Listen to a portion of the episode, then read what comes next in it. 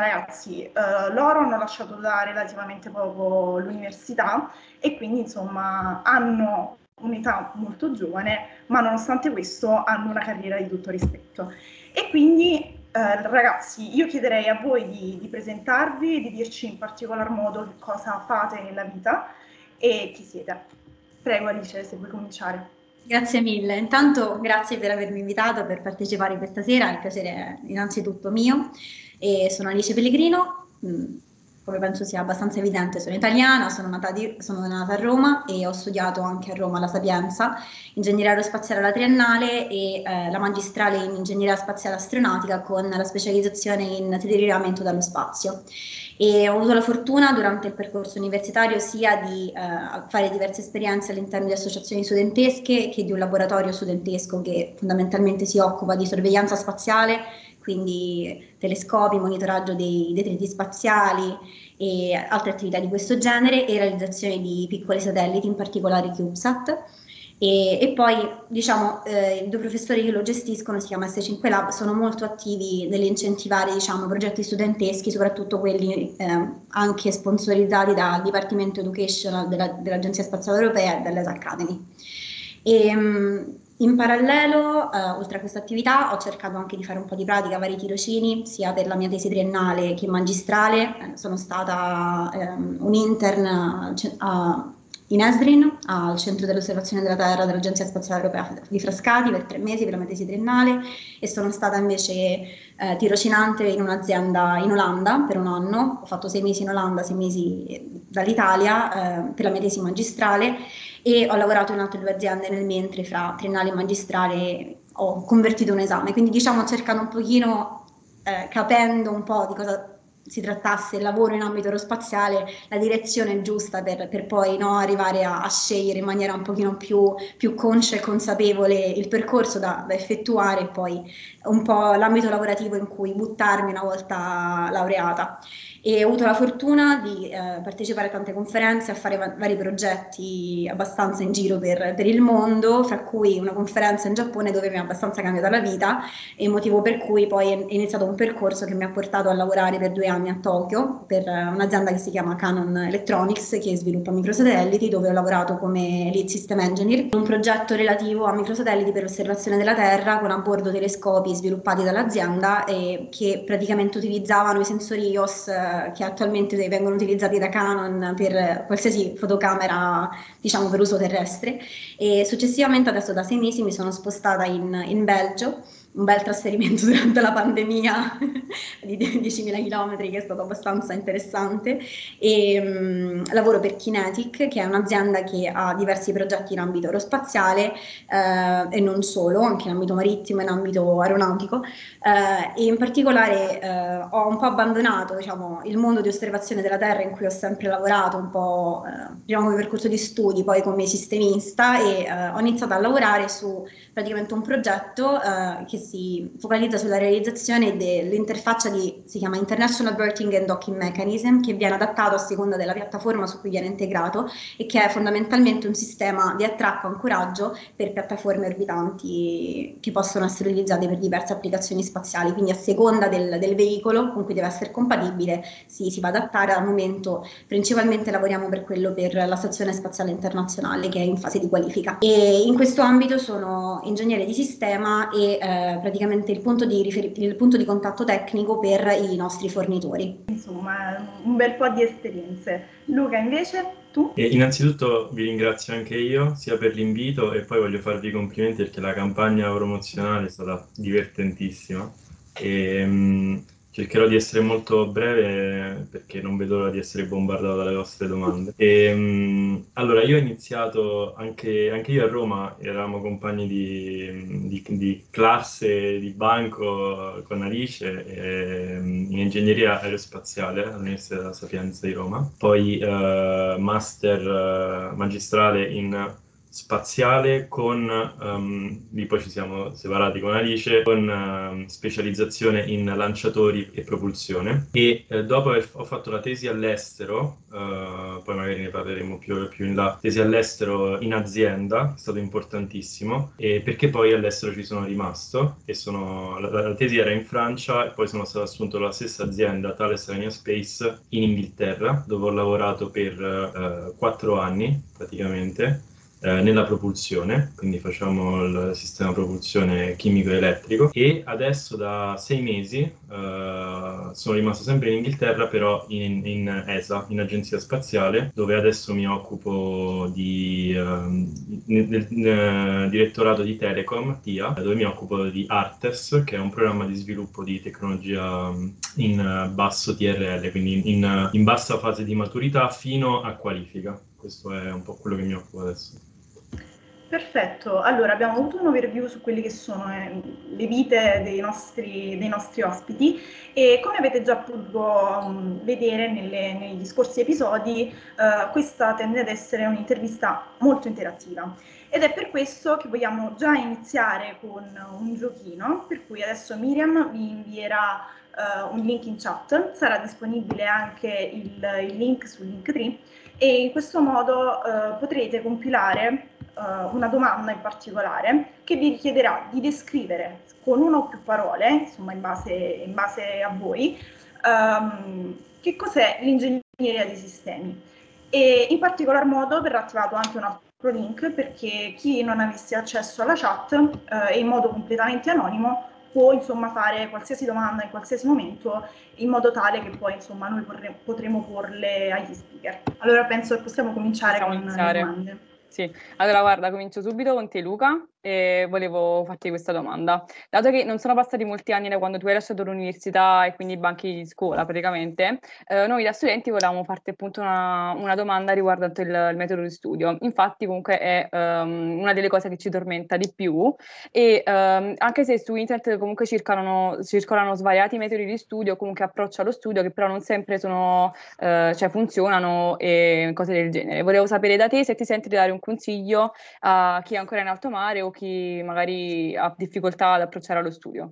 Allora, è una domanda interessante perché ovviamente il metodo di studio non è che esiste un metodo di studio, non esiste il metodo di studio giusto. Il metodo di studio dipende molto dalla persona, dal tipo di memoria, dal tipo di approccio. Alcune persone uh, preferiscono, um, hanno memoria visiva, quindi preferiscono leggere tante volte oppure trascrivere tutti gli appunti oppure ripetere oralmente. Sono tutti modi giusti e anzi andrebbero fatti tutti perché vanno a stimolare un certo tipo di memoria eh, diverso. Lasciate perdere quello che c'è su internet, veramente dovete capirlo voi. All'inizio fa- la, la, parte iniziale dell'università, la difficoltà è proprio trovare il vostro metodo di studio, dopodiché le materie diventano più difficili, quindi poi eh, cambia un po' la, la cosa. Però ecco, um, mano a mano che andrete avanti ci saranno sempre meno uh, libri se- e dovrete trovare più articoli, quindi leggete cose diverse. Uh, se avete più libri consigliati ai professori, leggete quelli, riscrivete gli appunti, uh, parlatene tra di voi, studiate insieme, è fondamentale, assolutamente studiate insieme, fate gli esercizi insieme, ripetetevi le cose, confrontatevi, uh, correggetevi, sbagliate, perché quello è il modo per, per imparare ogni volta vi ricorderete qualcosa in più. Uh, io per esempio ho avuto difficoltà all'inizio, uh, la cosa divertente, avevo iniziato a ingegneria energetica all'inizio inizio, il primo anno sono andato malissimo. Ho fatto solo uh, analisi e geometria con voti proprio terribili.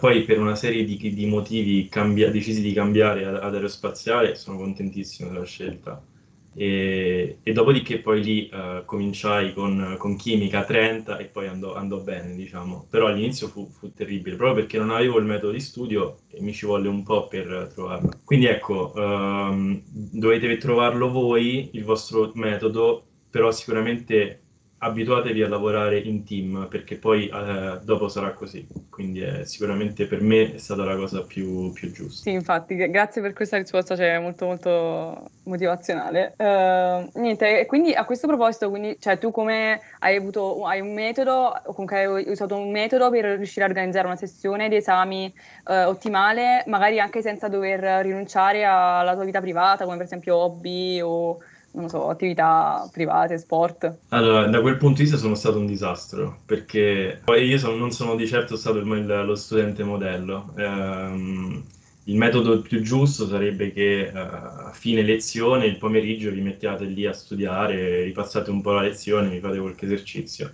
Questo sicuramente vi permette di arrivare in sessione d'esame con meno ansia. Io non facevo così, soprattutto i primi anni. Uh, finita, finite le lezioni andavo a fare altro, andavo a fare sport, uh, uscivo co- con, una, con, la ragazza che avevo a quel tempo, suonavo in una band. In sessione d'esame passavo due mesi chiuso in casa, uh, 8-8 a studiare e la sera andavo a dormire alle 9 con la luce fuori d'estate. Quindi era una cosa, era una cosa patetica proprio. Poi piano piano l'ultimo anno, gli ultimi due anni ho cominciato a capire che bisogna studiare anche, studiare anche durante l'anno, allora poi la cosa è andata un po' meglio.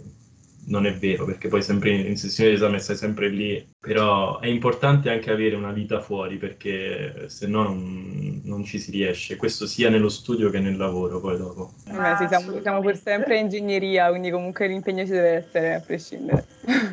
Grazie. Tra l'altro, tra l'altro, l'ansia la fa sempre da padrona, quindi anche se durante insomma, i corsi uno riesce a studiare, a trascriversi gli appunti, sarà sempre una full immersion anche durante le varie sessioni. Ma e, ragazzi, un aneddoto velocissimo proprio.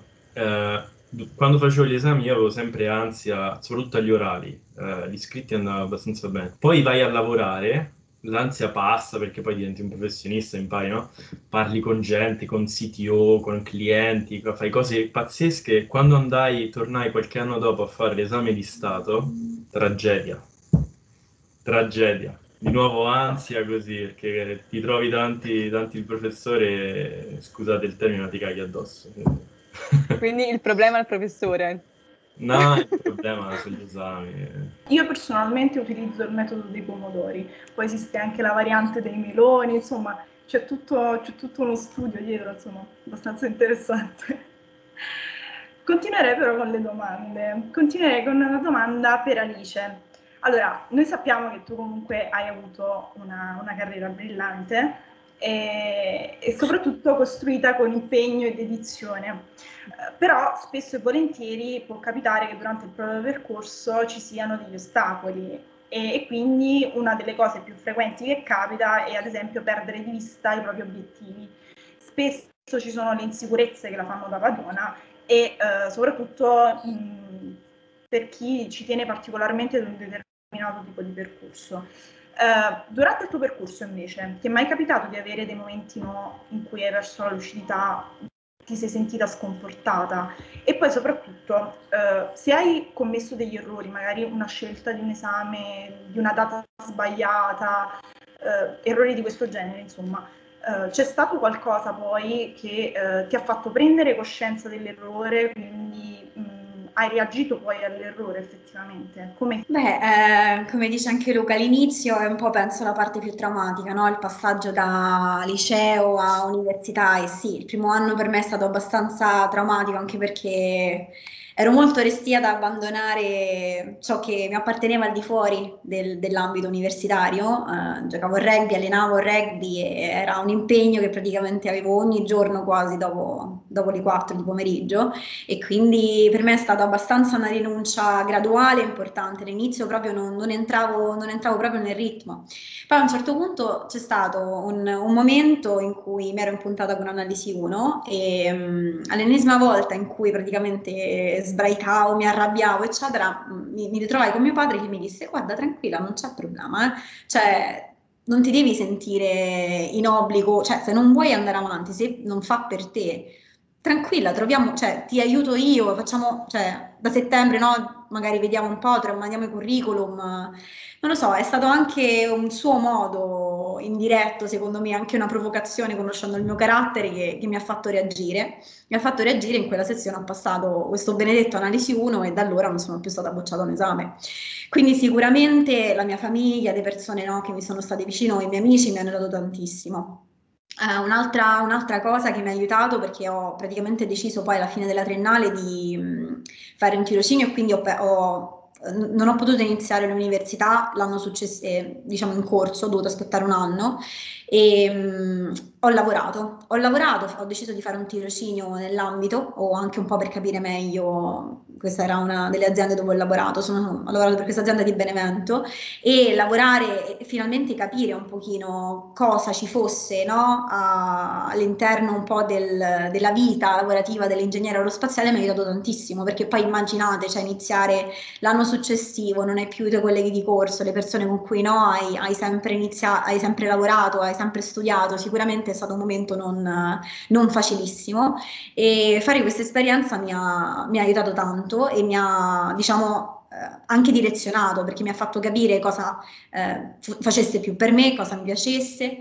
Un altro momento in cui sono stata abbastanza persa è stato poi dopo l'università, anche durante no, il primo anno di lavoro, a un certo punto ho avuto proprio, anche perché ero, sono capitata abbastanza lontana da casa, in una situazione no, come quella del Giappone, della pandemia, no, che sicuramente non è, non è facilissima, e anche lì diciamo un po' rivedere il perché, il perché ho iniziato la passione che ho sempre avuto un po' per, per, il mondo aerospaziale e soprattutto le persone che hai intorno, anche perché sia all'interno dell'ambito lavorativo sia all'interno della tua vita privata, supporto assolutamente quello che diceva Luca, è importantissimo avere persone, avere, avere una vita al di fuori. E è quasi più importante alla fine, alla fine della giornata le persone, sono più importanti le persone con cui lavori quasi che, che il lavoro in sé.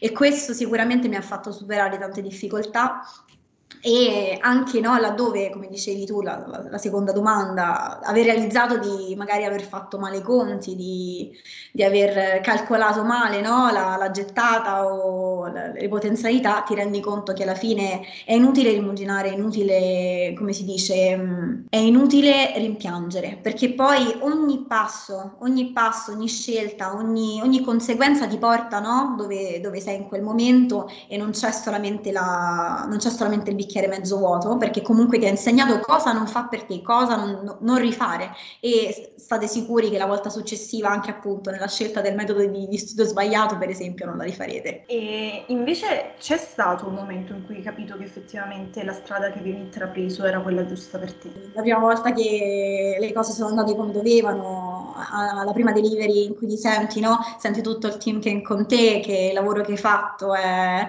è buono, oppure no, anche semplicemente nel momento in cui ti senti, ti senti parte di qualcosa di bello, di più grande e, e, e vedi no, il valore e poi effettivamente dove quello può portare.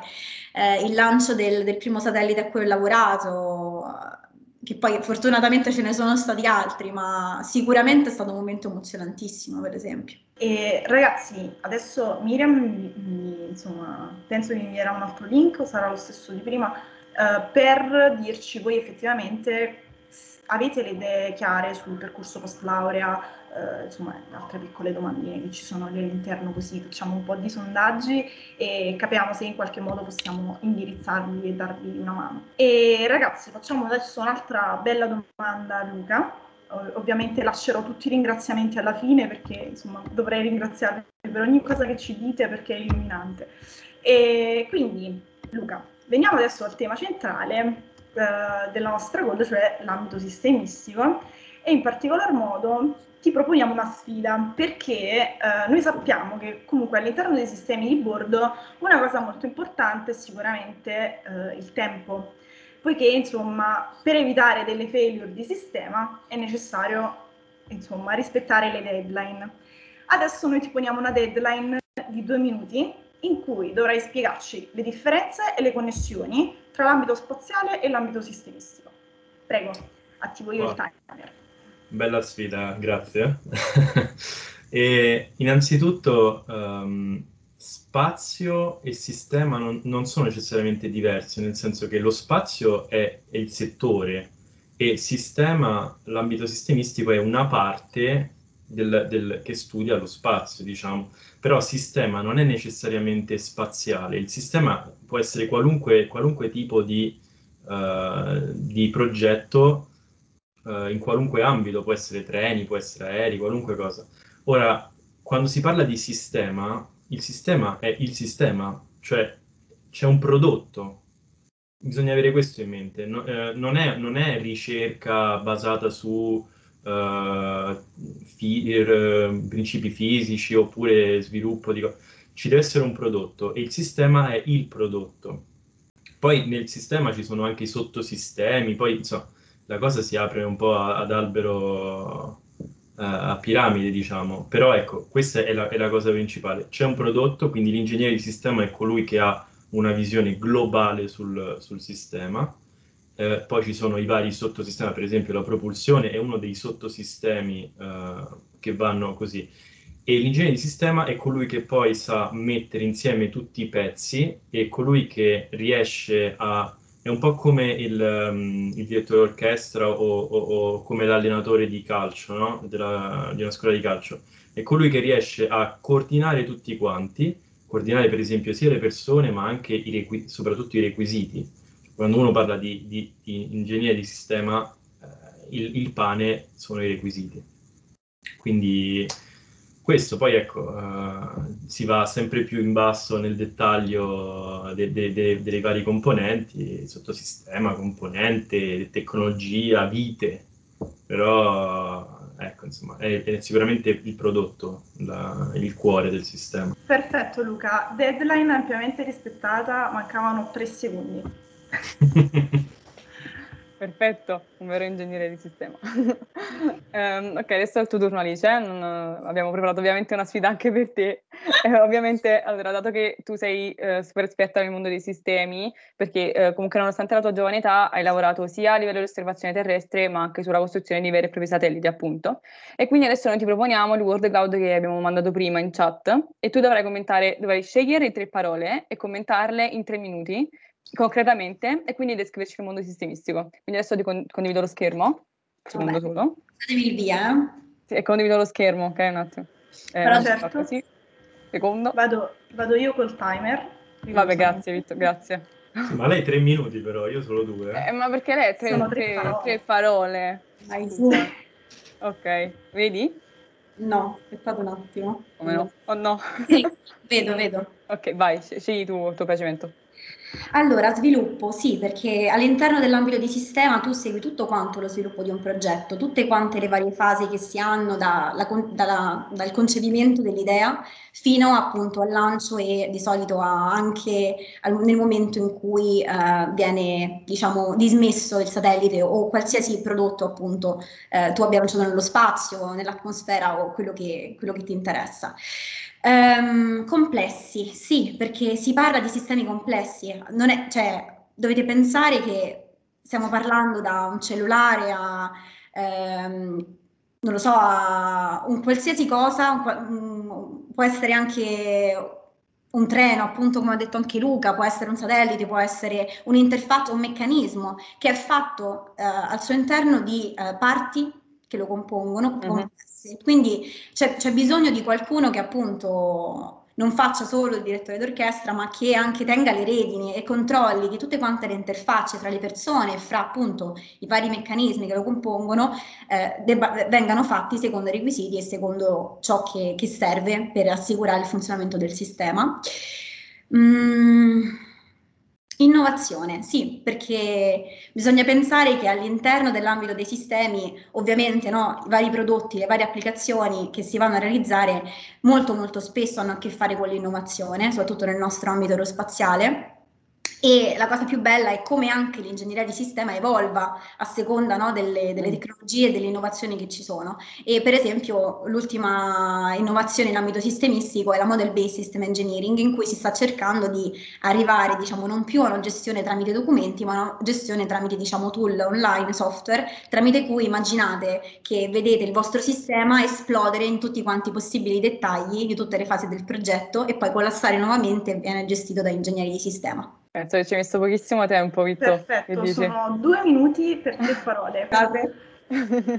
ok, perfetto. Allora possiamo subito passare alla prossima domanda, che è stavolta è per Alice. Quindi, allora, andiamo un po' in ambito internazionale. La tua strada è stata caratterizzata sicuramente da influenze da tutto il mondo e in particolar modo insomma, l'esperienza attuale in Belgio, quella passata in Olanda, l'esperienza soprattutto in Giappone. Come è nata quindi la possibilità di fare un'impresa così importante e formativa? Allora, come avevo anticipato, praticamente a un certo punto, finita la triennale, avendo iniziato a collaborare con questo laboratorio universitario, soprattutto con il professore che mi ha fatto da relatore triennale e magistrale, Abbiamo iniziato anche a pubblicare articoli per le varie conferenze in ambito aerospaziale e la cosa bella è che il professore ci supportava, ci supportava per i vari viaggi, ora non solamente, cioè molto, molto abbiamo dovuto metterci anche noi di disponibilità e no, di voglia di andare, di andare a presentare, un po' di metterci in gioco, però ancora la ricordo come fosse ieri, il giorno in cui praticamente dopo già varie conferenze dove eravamo stati a Gerusalemme e in altri posti, il professore venne nella sala dove stavamo, nel laboratorio dove stavamo lavorando con altri colleghi e ci disse ma che fate quest'estate? Vi va di andare in Giappone? E, e ci propose questo, questo, contest e ci disse guardate se volete potete iniziare a lavorare a questo che si chiama Mission Idea Contest che è organizzato da questa associazione che è nata in Giappone e poi si è diciamo estesa a livello internazionale si chiama Unise Global e praticamente eh, ogni anno solitamente loro aprono questo contest e tu puoi applicare descrivendo la tua idea di missione relativa ai, ai piccoli satelliti, ogni anno cambiano un pochino il target, un po' i requisiti, un po' eh, no, a seconda anche delle priorità di quell'anno, del tema principale, di Sustainable Development Goals per esempio.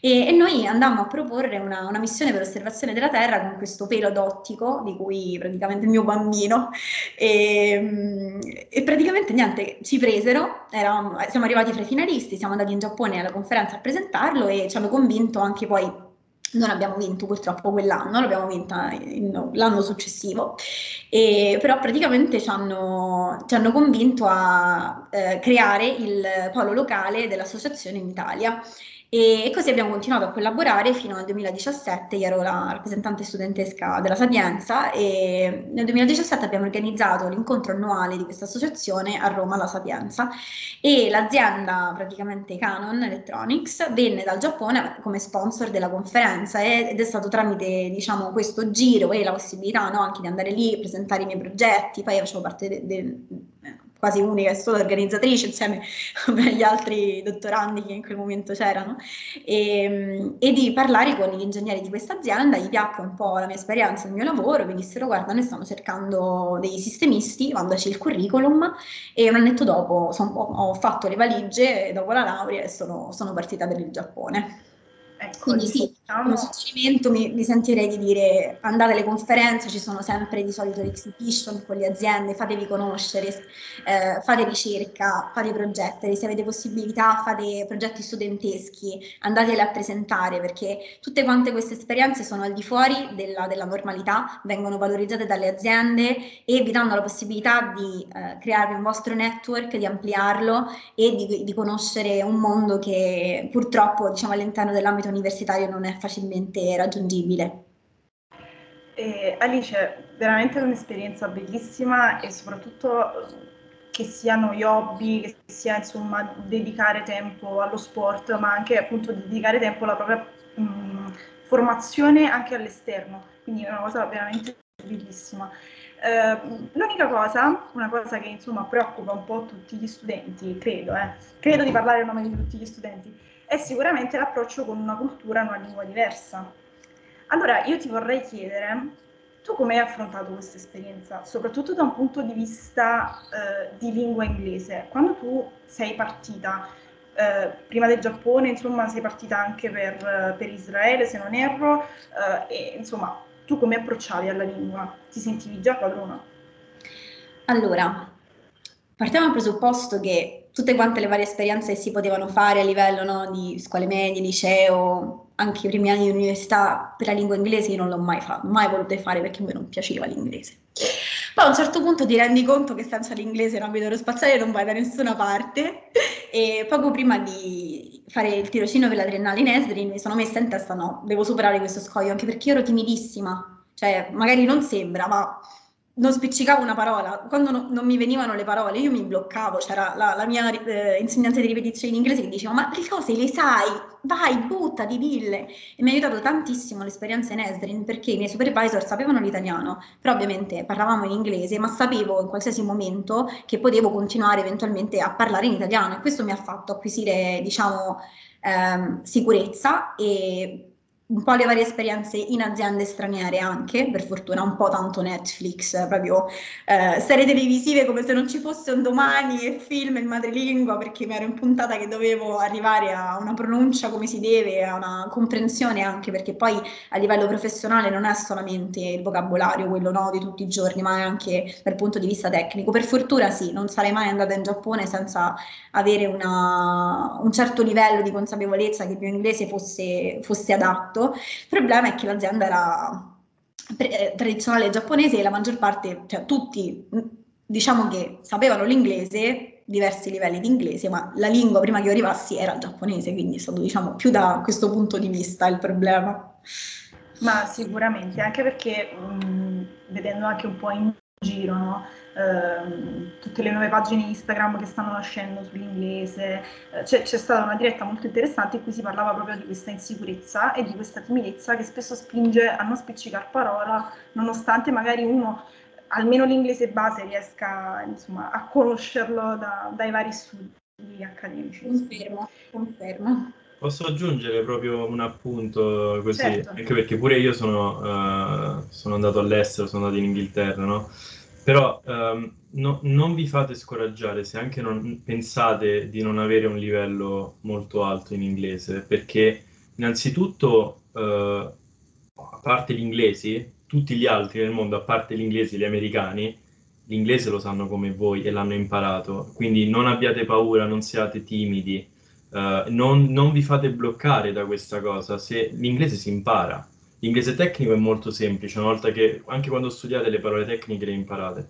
Il resto si impara, quindi non, assolutamente non abbiate paura da questo punto di vista. Mm, poi figuratevi, l'inglese è talmente semplice che dopo due mesi che state fuori, che non potete parlare italiano, l'inglese lo imparate. Il giapponese è un pochino più difficile. leggermente, leggermente. E invece vi sentite di consigliare qualche, altro, qualche altra lingua da, da studiare, da apprendere? Il francese. Io se, ho sentito anche io il francese molto, molto, molto spesso. Se, il se giapponese? Volete, se, se, volete per forza imparare un'altra lingua, imparatevi il francese perché nell'ambito spaziale è, è, è assolutamente importante. Sì. E invece il russo? Se volete lavorare in ambito in Russia, in ambito russo, perché no? Se vi prendono come astronauti, sì. Sì. Anche. Se no, no, non in, è, caso non voleste, esatto, in caso voleste perseguire la carriera di astronauta, sicuramente più lingue sapete meglio ma, è. Ma ve lo insegnano tanto, quindi non è un problema. Per il giapponese ci vogliono almeno 4-5 anni per arrivare a un buon livello, quindi nel senso anche lì eh, l'ambito aerospaziale giapponese è approcciabile, però diciamo è molto importante anche la conoscenza della lingua poi ancora per adesso. Quindi... Comunque l'importante è l'inglese, ormai tutti parlano inglese, anche i francesi ormai se lo sono imparati a, a forza, ma se lo sono imparato pure, pure loro. I lanci sono ancora in francese, quelli di Arianna, però sono tradotti anche in inglese. E Alice, torniamo al fulcro della domanda dopo questa piccola insomma, digressione. Quali consigli ti sentiresti di dare a chi ha l'ansia proprio di uscire dalla propria comfort zone?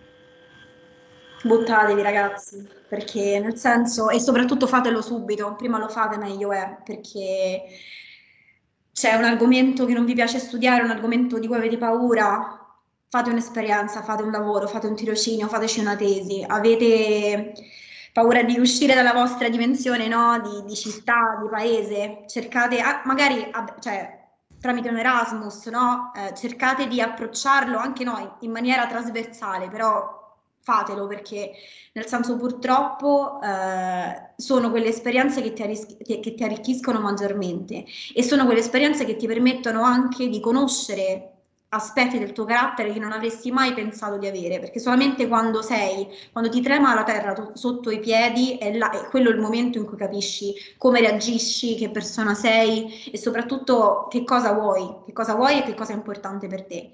E non, avere, non avete paura di sbagliare, perché tanto c'è sempre un modo no, per ritrovare la strada e per poi no, rimettere, rimettere i mattoncini al posto giusto. Quindi questo mi sento di, di dire bellissimo quello che hai detto, insomma, veramente grazie per tutti, per tutti questi consigli che ci stai dando. E invece a te stessa, mm. di prepartenza a Giappone, che consiglio daresti? Quindi torniamo un po' indietro nel tempo. um... Porta di spaghetti. um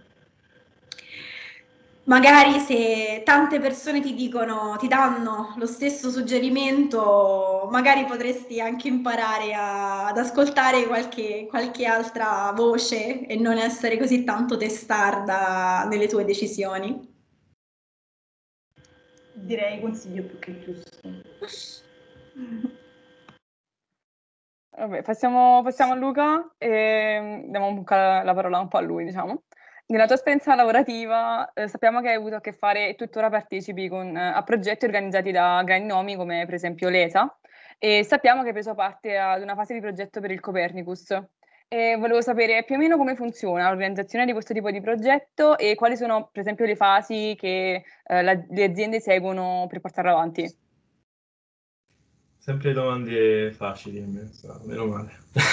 Sempre, ovvio, ovvio. Questa, questa domanda meriterebbe varie lezioni anche all'università, insomma, magari giusto per dare una cosa. La cosa divertente è che quando magari uno è, è più giovane all'università, così pensa a questi progetti, sogna, che ne so, di vedere le immagini, ah, hai lavorato su Copernicus, quindi conosci tutto.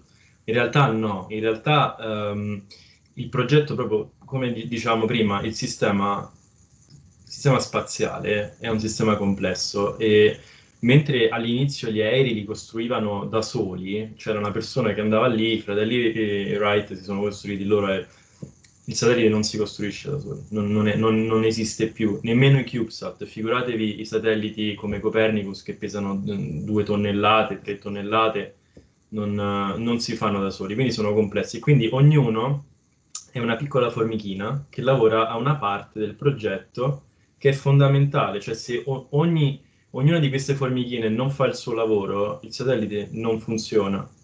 Uh, satellite, sonda, so, se, se, ho anche lavorato su ExoMars per esempio per un breve tempo. Um, Copernicus è stato interessante, quello che ho fatto, ho, ho lavorato sulla bid, ovvero la proposta.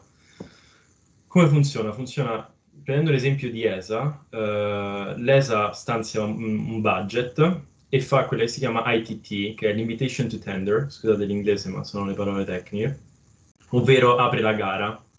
Uh, le, tutte le varie, i vari prime, prime contractor, che sono le, le aziende che, che, vincono il contratto e poi decidono come fare il lavoro, fanno la bid, ovvero fanno la loro proposta. Poi questa bid va in gara uh, c'è una open competition e uh, il cliente, l'ESA in questo caso, uh, decide uno o più, più progetti da, da finanziare e, e, poi parte il, il, vero progetto. In un progetto ci sono, ci sono delle fasi che nello spazio, nel, nel, campo spaziale, tipicamente nel campo ESA, nel campo europeo, perché poi ci, ci sono varie denominazioni in, in altri posti, eh, iniziano con una fase zero, che è la fase proprio concettuale, in cui eh, ci sediamo in una stanza, facciamo una CDF, una Concurrent Design Facility, oppure tra noi decidiamo eh, il frame di un progetto. Poi c'è la fase A, che è tipicamente la prima fase finanziata. Nel caso di ESA di solito eh, finanziano varie aziende, per fare la prima fase di sviluppo, in cui, ehm, in cui metti su eh, il, primo, il, primo, concept della missione. Poi la fase B1 eh, è la fase in cui si inizializzano i requisiti. Um, e finisce con la SRR, quindi la System Requirement Review, uh, in, cui, um, in, cui, bisogna avere i primi requisiti fondamentali.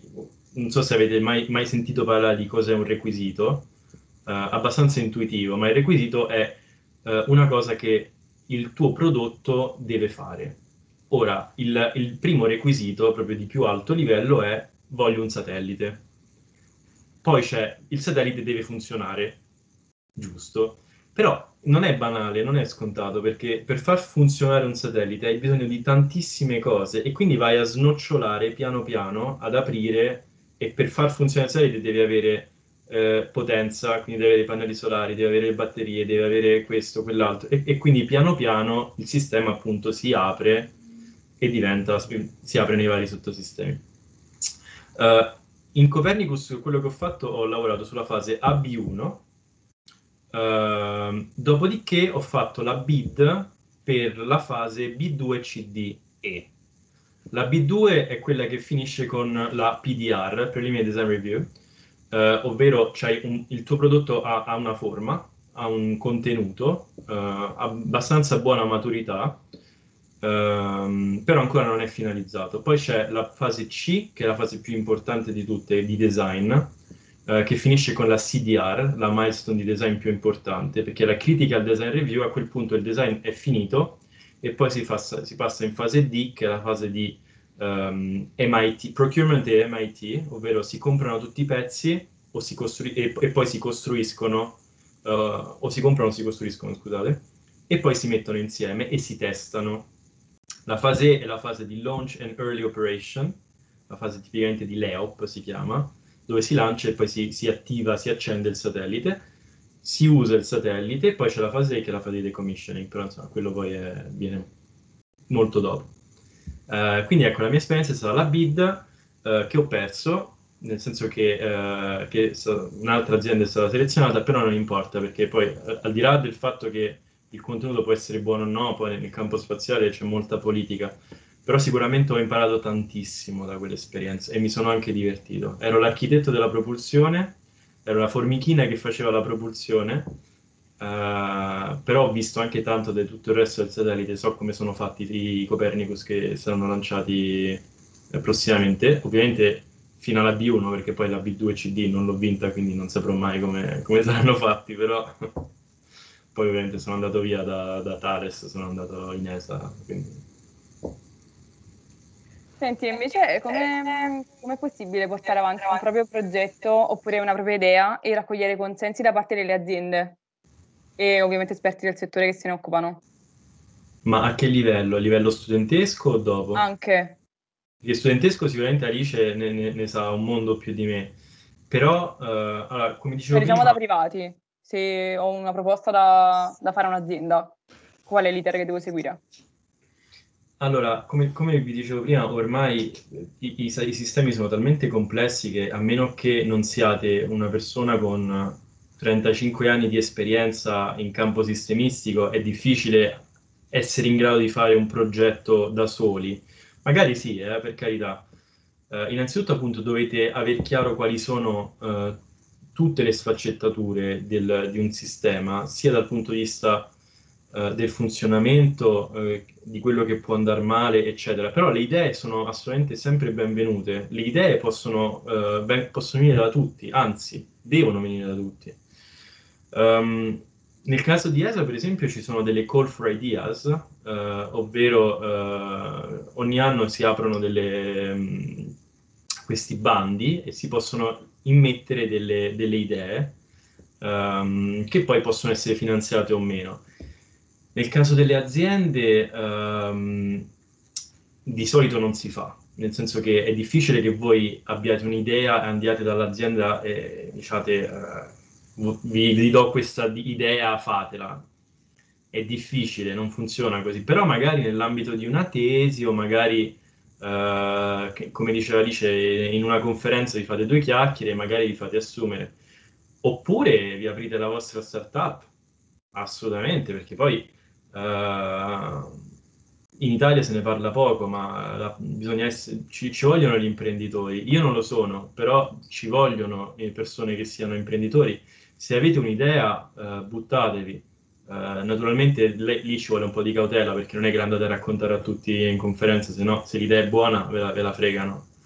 Però um, sicuramente le, le aziende, le, le, start-up ci servono e, e, questo è un buon momento perché ne stanno nascendo tantissime e, e i finanziamenti stanno crescendo in, questa, in, questo campo. Nella parte studentesca la lascio Alice perché lei ne ha fatte una marea, io mai, quindi non so se tu okay, vuoi aggiungere qualcosa. Ok, Alice, se vuoi aggiungere qualcosa, ovviamente sì, vuoi. Eh, ci sono un sacco di incubatori adesso che stanno nascendo sul territorio nazionale, Bic Lazio, quello del Politecnico di Torino e di Milano, cioè nel senso basta informarsi e appunto se l'idea è buona ci sono anche un sacco di workshop e hackathon, per esempio, dove appunto, non lo so, eh, io ricordo da, dagli anni dell'università lo Space Up Challenge, conosco tante startup che sono nate in quell'ambito, nell'ambito di hackathon e poi hanno continuato e sono state eh, prese, incubate da, dall'ESA, incubate da Biclazio, da altre realtà all'interno, diciamo questo per la realtà italiana.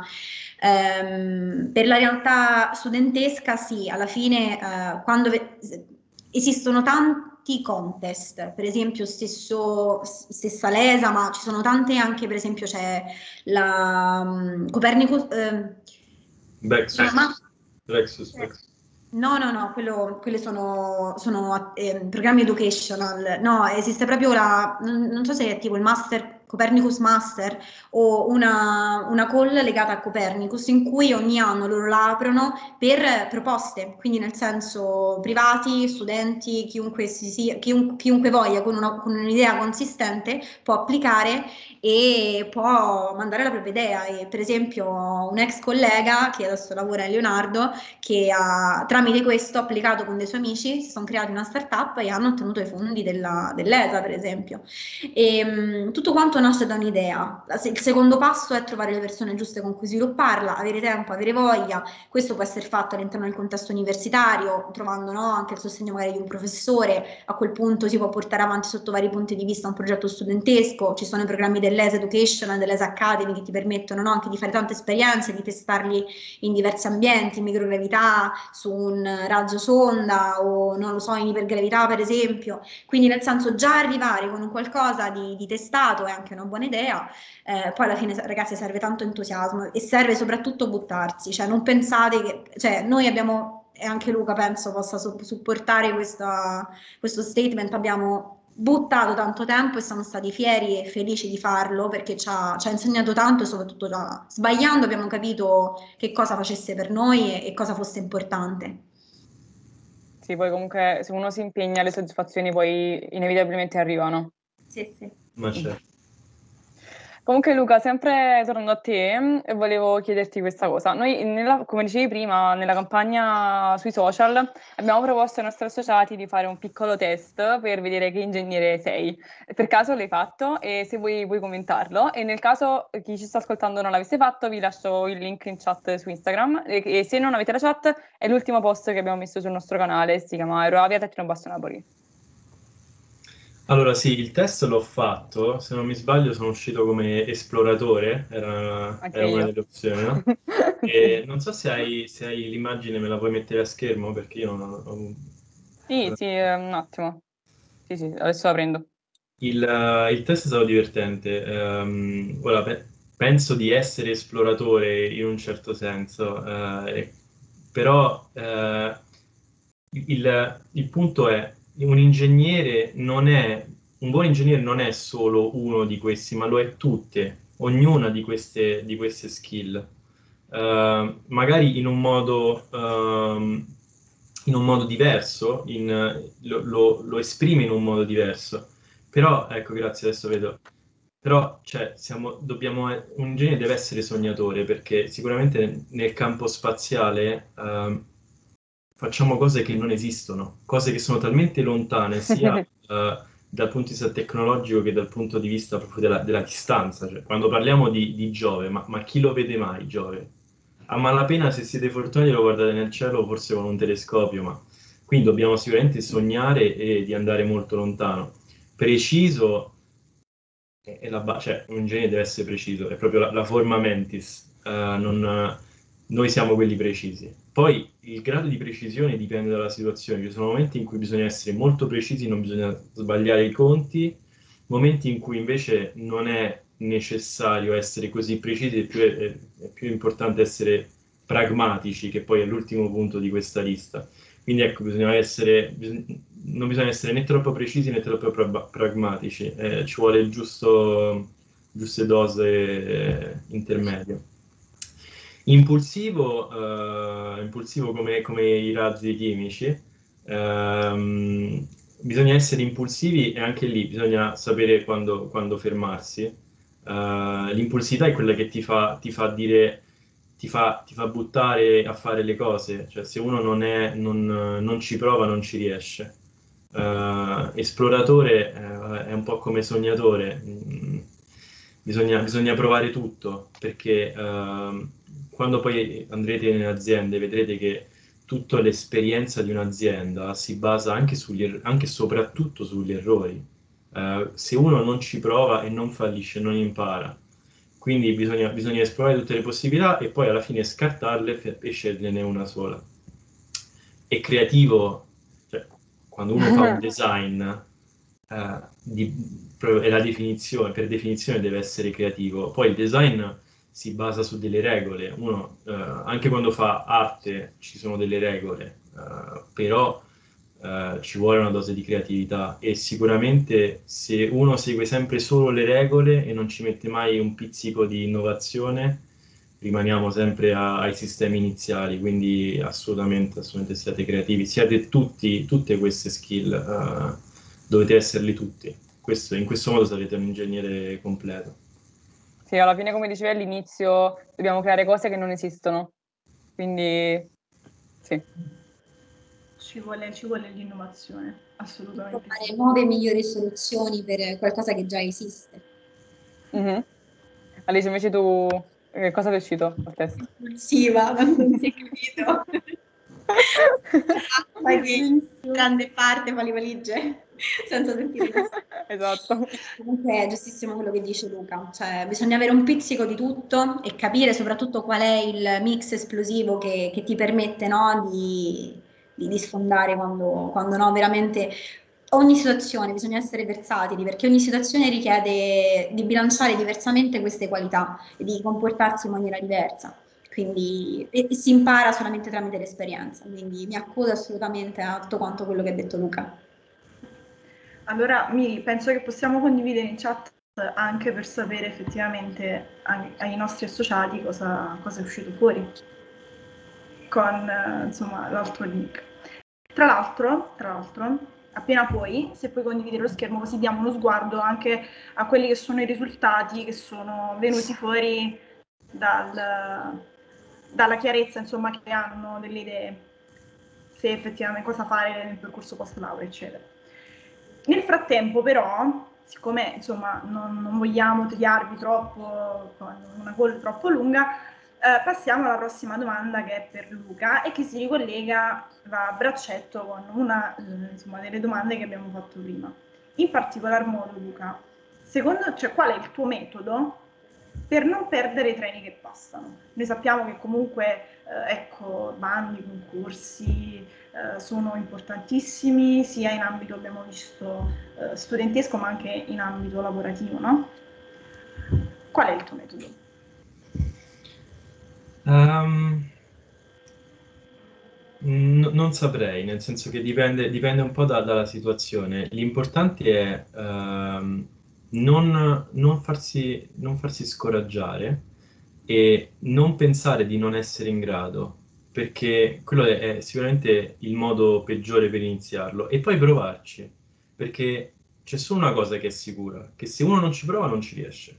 Quello è proprio se uno ci prova potrebbe anche riuscirci um, e se non ci riesce non importa perché comunque avrai imparato una lezione. Quando uno fa un, un, un colloquio, anche se non viene preso, fa esperienza, uno deve farli i colloqui, li deve fare. Ci vuole la fortuna, ci vuole un po' di fortuna, ci vuole sempre fortuna, ma la fortuna è qualcosa che uno si crea, io sono, sono assolutamente convinto di questa cosa. Io nella mia carriera eh, lavorativa sono stato molto fortunato perché ho, ho fatto un, una, una, tesi all'estero in azienda con un internship che mi ha, che mi ha permesso di, di, poi di essere assunto nell'azienda. Sono entrato in quell'azienda a fare quella cosa nel momento in cui si stava aprendo una, la sede in Inghilterra, che era molto giovane, quindi avevano bisogno di, di, tante, di tanti ingegneri. Sono stato assunto subito, anche prima di, di laurearmi avevo il, il, il, contratto a tempo indeterminato uh, sul tavolo fortunatissimo e ho lavorato su un progetto che era importantissimo e è andato abbastanza male, eh, quindi c'era bisogno di, di molte risorse, ho, ho, ho, avuto accesso a training, quindi sono stato fortunato. Poi non ne parliamo, sono entrato in ESA come staff a 28 anni, chi, chi mai ci avrebbe creduto? Però ci ho provato, però l'application l'ho mandata, uh, la cover letter l'ho scritta bene, e quando mi hanno chiamato al colloquio non ci potevo credere, sono stato fortunato, eh, però il colloquio l'ho preparato e eh, mi ci sono messo, ho pensato a quello che, che, che dovessi dire, mi sono informato sul, sulla posizione, ho visto qua, che cos'era Artes, che cos'era così. Quindi eh, ci vuole fortuna, la fortuna bisogna sapersela costruire, ehm, bisogna anche parlare con, con persone perché quando ho dovuto fare delle scelte così. Ho, ah, io sono stato fortunato perché mio padre eh, lavora nel settore, quindi mi ha sempre dato consigli eh, preziosissimi. Eh, tra l'altro lui si è laureato, lui è, è, di Napoli, ha studiato aeronautica a, da voi, alla Luna, alla vostra università, quindi un po', di, un po' in casa, gioco in casa. Però ecco, mi ha fatto parlare con tante persone diverse che mi hanno dato consigli molto utili. Um, uno di questi, per esempio, eh, mi, quando dovevo scegliere se rimanere in Francia o andare in Inghilterra, mi disse, uh, nel, nel, nel, mondo lavorativo ci sono delle cose che sono molto importanti e, e la prima di queste non è, uh, non è il contenuto tecnico, perché il contenuto tecnico uno lo impara e c'è sempre qualcuno che lo sa, qualcuno a cui puoi chiedere. La cosa più importante è sicuramente la lingua e i contatti quindi ci allacciamo a, cose che abbiamo già detto prima, sia imparare l'inglese è importantissimo, che conoscere le persone giuste e anche saper tenere i rapporti con le persone giuste, perché sono le persone che fanno le cose, noi siamo persone, non siamo computer.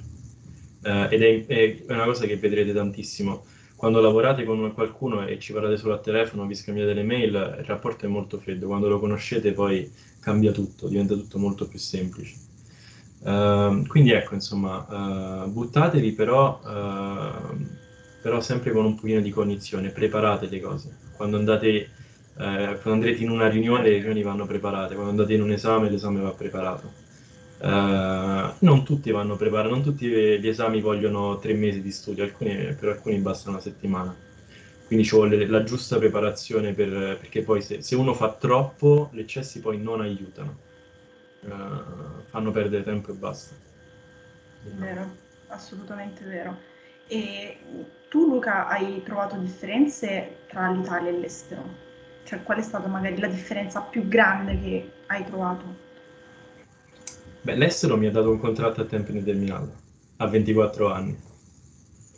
E ehm, quando avevo già il contratto firmato da Thales, da TAS UK, eh, feci un colloquio con, Tori, con un'azienda di Torino voleva farmi consulenza, contratti di sei mesi, così. Sì, guarda, io ho un contratto, non vi dico quanto prendo perché in Italia non, non, non te lo offrono, però vabbè, eh, all'estero costa anche di più la vita in Inghilterra.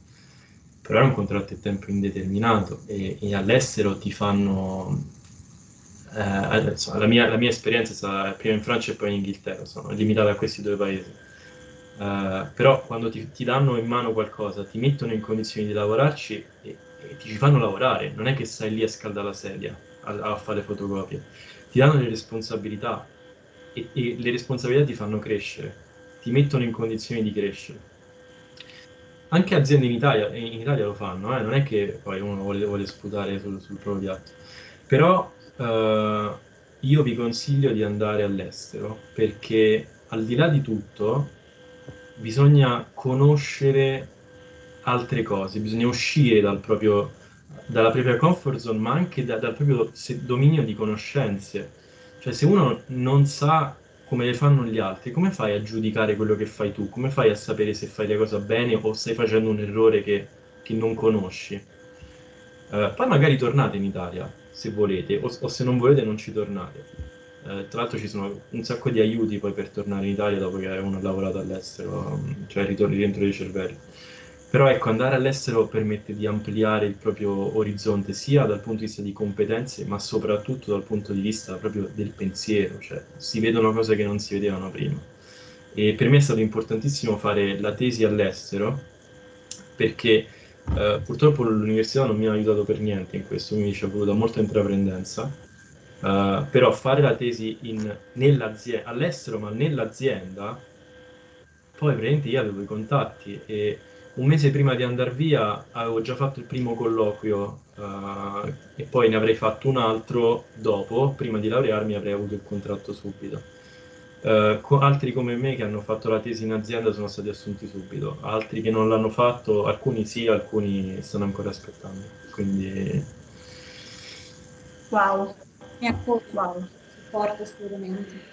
Eh, ecco, forse andare all'estero spaventa, però a questo punto insomma, te, penso tentare non nuoce e soprattutto fare esperienze e possiamo dare un po' una parola chiave, no? Tutta questa call di oggi con il confronto, perché l'ho trovato insomma in, certo. in, molte risposte e penso che sia poi la chiave di tutto, per confrontarsi con altre realtà, con nuovi posti, con nuove esperienze. Secondo me è una cosa molto importante questa. Vitto, anche il fatto di non limitarsi a quello che sia qui o comunque in generale uscire dalla comfort zone e quindi non avere il coraggio di, di esplorare il resto del mondo e anche di se stessi. Certo, ma eh, la, a parte che l'ingegneria spaziale è difficile, ma è difficile non perché eh, ci piace dire che è difficile, lo è, perché si fanno cose che sono difficili e tra l'altro si toccano environment, ambienti talmente diversi, per cui l'ingegnere spaziale deve sapere tutto, uh, deve, sapere, deve, sapere, qualcosa di tutto, poi uno si specializza in qualcosa di specifico. Um, è, è, è, impensabile uh, credere di trovarlo a, nel giardino proprio, uh, dietro casa, ormai non, non funziona più così, bisogna, bisogna girare. E, ma poi non ha nemmeno tanto senso, dato che abbiamo la possibilità di espandere i nostri orizzonti, rimanere nel giardino di casa e cioè, da un certo punto di vista non ha nemmeno tanto senso, credo. Certo, e poi ecco, quello che vi dico, non abbiate paura di fare le cose difficili, perché lo spazio è proprio per definizione fare le cose difficili. Lo, lo diceva Kennedy nel suo discorso, andiamo sulla Luna non perché è facile, ma perché è difficile. Ed è, è una cosa che, che ha sempre guidato, diciamo, le, le mie scelte sono le cose difficili che vi faranno crescere, che vi faranno essere diversi da, da qualcun altro. Assolutamente sì, assolutamente.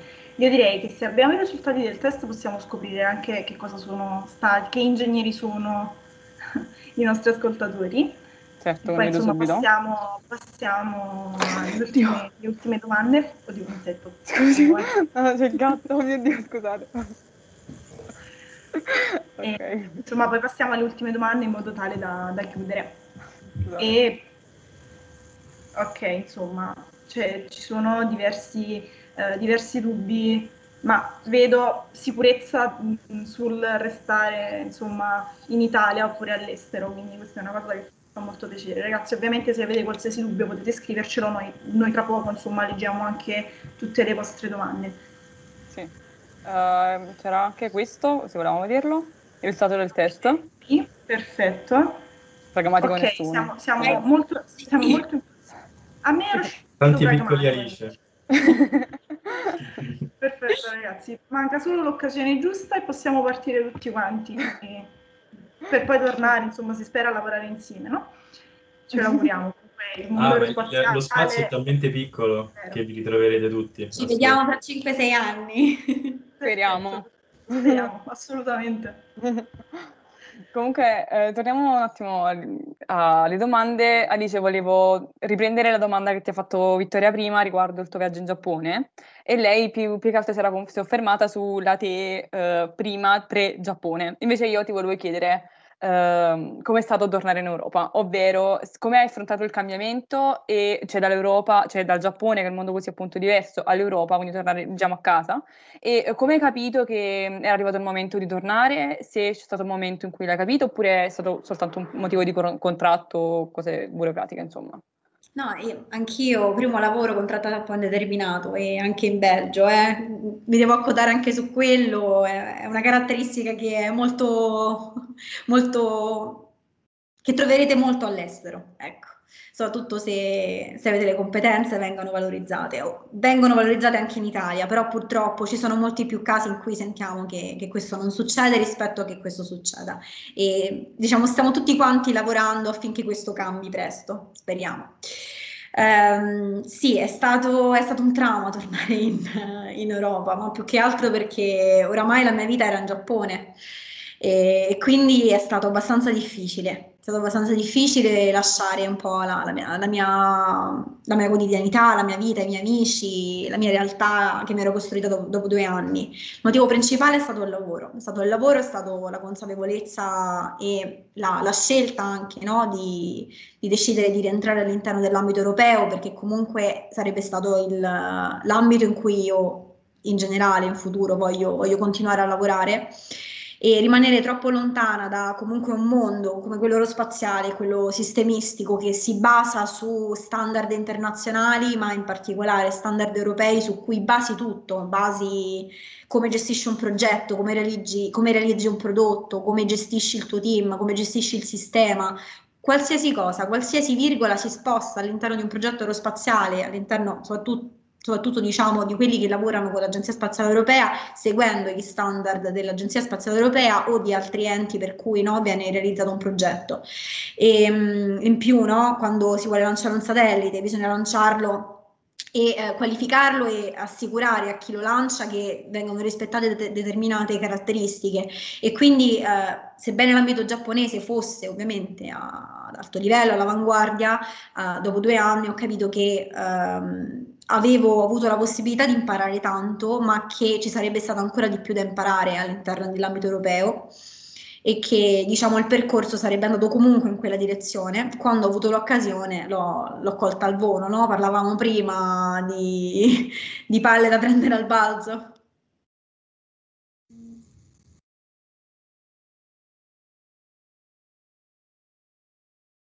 No, vi siete bloccati? Vittoria si è bloccata forse? Ok. Va bene, non fa niente. Grazie comunque di avermi risposto. E, ehm, niente, andiamo avanti. E Luca, eh, volevo affrontare quello che tu hai messo in mezzo, cioè in realtà mi è sembrato che tu l'abbia messo spesso in mezzo oggi, il, il tema del fallimento. Volevo chiederti se ti è mai capitato di fallire in generale, ma nello specifico, eh, se ti è capitato di fallire più volte sullo stesso progetto e come l'hai affrontato? E poi ti volevo fare una domanda importante, cioè come fare a trasformare quel tuo fallimento in una, un momento di crescita per te stesso e quindi un, cioè, motivo per crescere per andare avanti? Bella domanda. Um, I fallimenti sono, sono, importanti e fanno parte del proprio percorso tanto quanto i successi.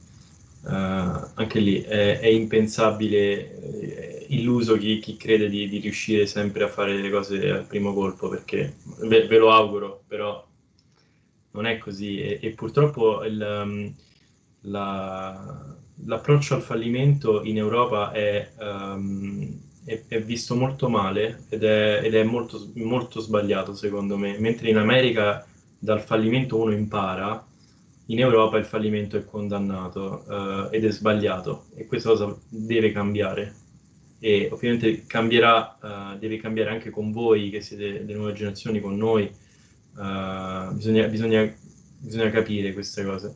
Io ho fallito assolutamente sì, uh, tante volte, vi ho raccontato prima il primo anno di università che è andato molto male, ci sono tanti esami, gas dinamica che era l'esame, era l'incubo di, di spaziale, l'ho, rip- l'ho riprovato tre volte, credo, una roba del genere. E, um, nei progetti assolutamente sì, eh, funziona un pochino diversamente perché eh, ed è raro che uno fallisca per una colpa propria, diciamo, quindi lo prendi in un modo un po' diverso, però eh, quando un progetto, soprattutto un progetto grosso, ha un'anomalia, eh, succede qualcosa di sbagliato, è pericoloso perché può costare molti soldi e quindi bisogna essere veloci ehm, a risolverlo. Uh, ci si deve mettere lì con tutta la pazienza e, e, e riprovare, riprovare. Uh, spesso bisogna chiedere aiuto, non, non, abbiate mai paura di chiedere aiuto, uh, chiedete, chiedete, perché non chiedere e sbagliare è, è, è, grave. Se uno sbaglia, ma diciamo non, uno può sbagliare, non, e, nessuno, e, e l'errore non va mai condannato io ho avuto dei, dei fornitori che, che, hanno fatto de, delle scemenze, delle, delle, sciocchezze proprio. Uno fatto, doveva fare un test di pressurizzazione del, del modulo e, e, non ha aperto la valvola di sicurezza, per cui invece di pressurizzare il modulo ha pressurizzato la valvola. Che fai? L'ammazzi?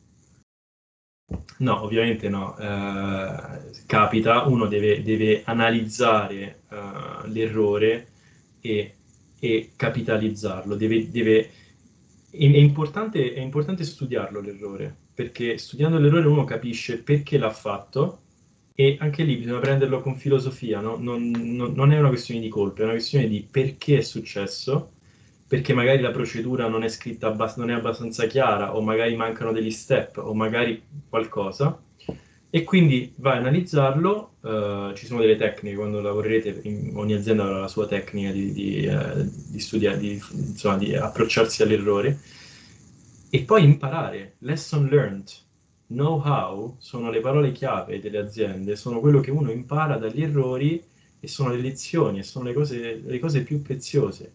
Dal punto di vista delle aziende, delle start-up, se voi siete imprenditori ed è quello che volete fare, aprite le startup, non abbiate paura e se non, e se non funziona non importa, perché tanto avrete perso un po' di tempo ma uh, avete, avrete imparato tantissimo e poi magari funziona. E, e quindi voglio dire, eh, non abbiate paura, non abbiate paura, bisogna, bisogna cambiare questo, questo stigma che abbiamo in Europa. E beh, assolutamente sì, sono super d'accordo con quanto hai detto Luca. Grazie eh, comunque per la risposta. Infatti. E allora, ragazzi, io adesso leggerei le domande che sono in chat e che eventualmente, insomma, mi, ci sono arrivate delle domande in differita. Um, allora, questa domanda è da Fulvio Petti, credo non possa insomma, attivare il microfono, altrimenti l'avrebbe fatta lui. Allora, capita spesso che a scegliere il percorso di ingegneria aerospaziale siano ragazzi appassionati di cosmologia e astrofisica. Se uno di loro volesse colmare le sue passioni e allo stesso tempo svolgere un, un lavoro connesso al proprio percorso formativo, l'incontro di queste due necessità potrebbe trovarsi lavorando su missioni spaziali che contemplano l'uso di telescopi o radiotelescopi? Decidete voi ragazzi chi vuole rispondere. Penso Alice che è l'esperta di osservazione. Eh, allora, lo dicevo prima, esiste tutta una branca che è dedicata all'ambito del monitoraggio dei detriti spaziali, che viene fatto sia con i telescopi ottici, sia con i radiotelescopi, sia con diverse altre metodologie e che fondamentalmente si basa su lavoro fatto tramite osservazioni, quindi ci sono vari, osserv- uh, vari osservatori in tutto il mondo, diverse tecnologie, centri di ricerca che lo fanno, eh, agenzie, cioè tutto quanto un, un, centro dell'Agenzia Spaziale Europea, Luca, in Inghilterra, vero? Che si occupa dei diritti spaziali? No. Ok. Comunque, non è in Inghilterra. Non so chi sia, ma non è, non è Fidatevi, ma per dirvi, è, è, un settore molto importante, no? Perché comunque possono essere un pericolo, no? Anche per, per, i satelliti attivi, no? In caso no, impattassero, devono essere controllati. E eh, è un qualcosa che viene monitorato, ci sono vari enti che li tracciano, tutti quanti questi dati li potete trovare anche online. E, mh, all'interno appunto ci sono vari livelli, si può fare da diciamo amatori come anche appunto a livello professionale, si parla di forecasting, quindi anche no, eh, lavorando col computer su modelli di predizione basati sui dati che si hanno, quindi si può è, è, vastissimo come ambito, quindi puoi lavorare con i, con i, telescopi, puoi lavorare sul processamento delle immagini dei telescopi, puoi lavorare a livello di software su algoritmi per la predizione, interagire con chi si occupa, diciamo, del, delle manovre di bordo delle piattaforme orbitanti o dei satelliti per in caso no, di collision avoidance o in caso no, di, di rischio. Uh, questo per esempio con, con telescopi da, da terra, uh, esistono tantissime altre missioni che integrano uh, telescopi a bordo, che possono essere telescopi per guardare la Terra, per esempio, o strumentazione per guardare la Terra, come strumentazione per guardare il resto dello spazio eh, quindi a stampo astronomico, raggi gamma, t- tantissime strumentazioni, tra cui telescopi di diversa tipologia, che di solito per esempio ci sono tantissime missioni fatte con gli NFN, ne ricordo una sui raggi gamma che voleva essere montata su, su un piccolo satellite per esempio.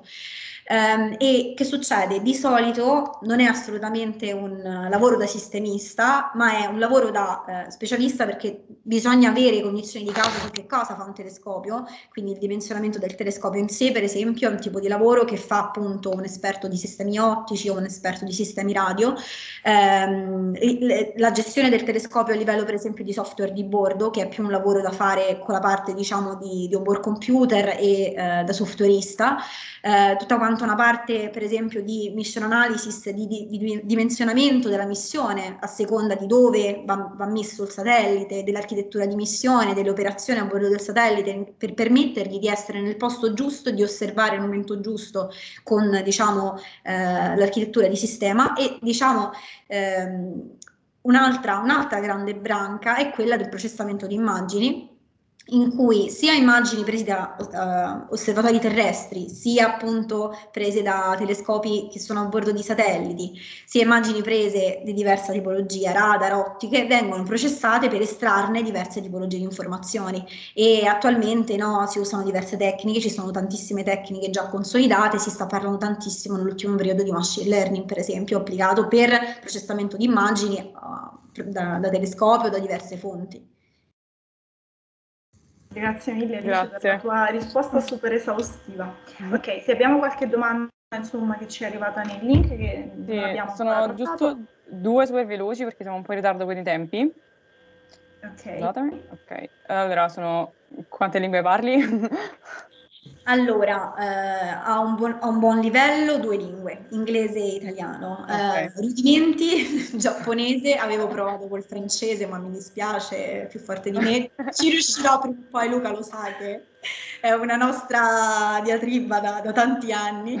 E, mm, diciamo, Posso, eh, sono arrivata a un livello di comprensione, quindi nel senso se interagisco con fra- francesi o spagnoli li riesco a capire però diciamo mi sento di dire sul curriculum ci sono due lingue, diciamo.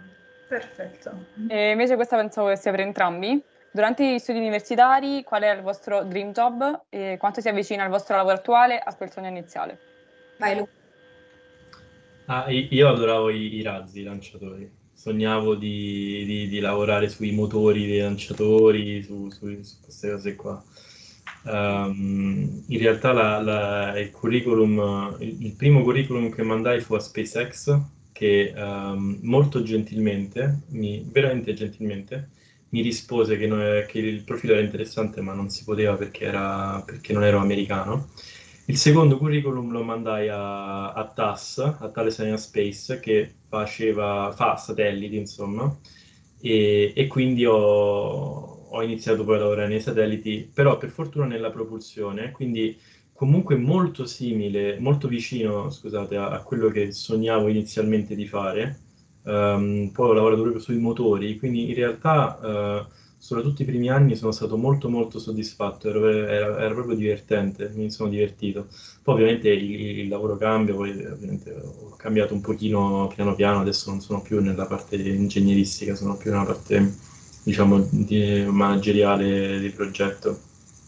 Però, però è stato, per me, sono stato molto fortunato dal punto di vista, è stato molto molto vicino a quello che, che sognavo e, e, mi sono divertito. E quando uno si diverte è, è una passeggiata, è un gioco. È una soddisfazione anche, no?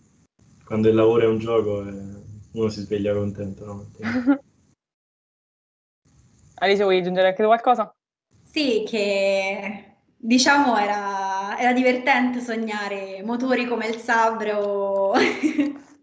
Io ero appassionatissima di, di, di propulsione solida e ero tanto tanto indecisa se, se, fare praticamente osservazione della Terra o lanciatori come, come specializzazione per tanto tempo che ho sognato di, di, lavorare nel mondo dei lanciatori. Poi quando Luca mi ha praticamente aperto gli occhi mi ha fatto capire che dovevo sapere il francese per forza, allora cioè, qualcosa no, che... Sì, questa cosa non è vera. ovviamente. No, nel senso, anche lì eh, è stato molto importante per me provare, provando, provando no, e veramente capendo che cosa volesse dire no, lavorare nell'ambito dei lanciatori, eh, questo diciamo scoglio di gas dinamica che per fortuna, nel senso non ho dovuto, perché ho scelto un altro percorso alla fine, non, non, non ho capito cosa faceva per me. E, esatto, così, esatto.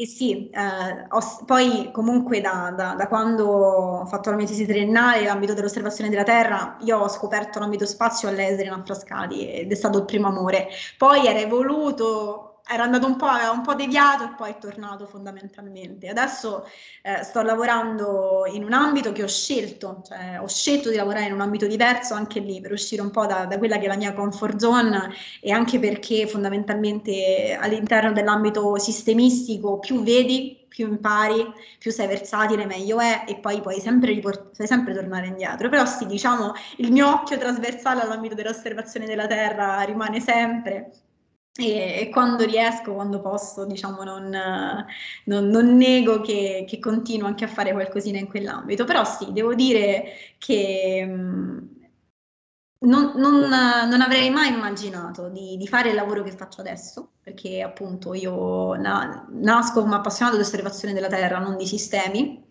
Però sono fortunata perché il mio lavoro mi permette e so che mi permetterà di, appunto, come diceva, diceva Luca, di svegliarmi ogni mattina col sorriso ed è un qualcosa di importantissimo perché ti, ti motiva tanto ogni giorno. Quello e le persone con cui, con cui lavori tutti i giorni. Sì, ma poi penso che, dato che sei così brillante e giovane, se ti svegli un giorno e non ti fa più sorridere quello che fai, puoi sempre cambiare lavoro. Brillante non lo so, eh. Come no? certo.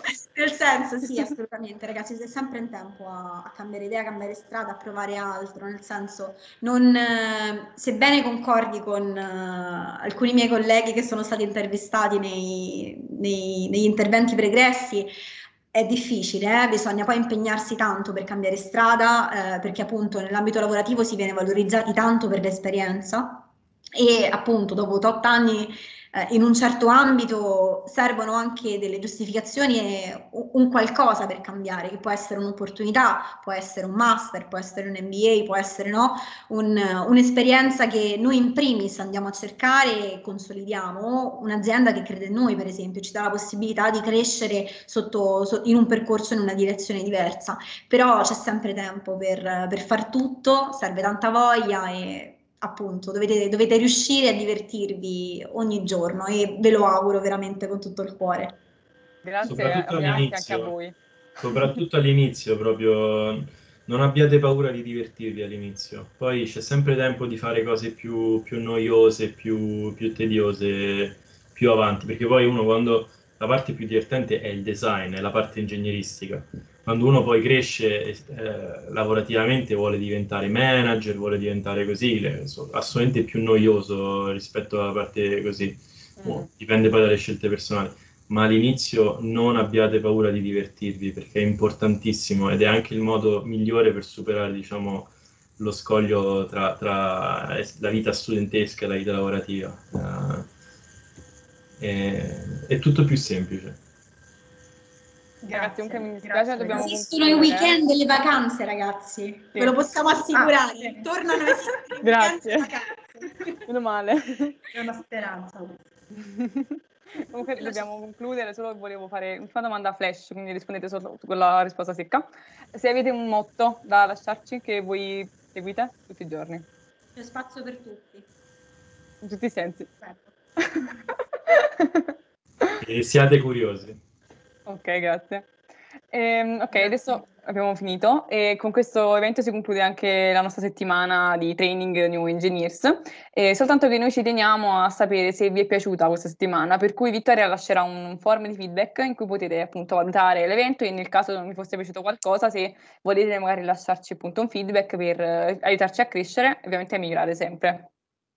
E con questo niente, vi saluto, grazie mille per, per essere stati con noi, siete stati super utili, super super bello, grazie mille. Grazie, Grazie, mille. Grazie a voi. Buona serata. Buona serata. Grazie Ciao. mille, buon weekend. Ciao ragazzi.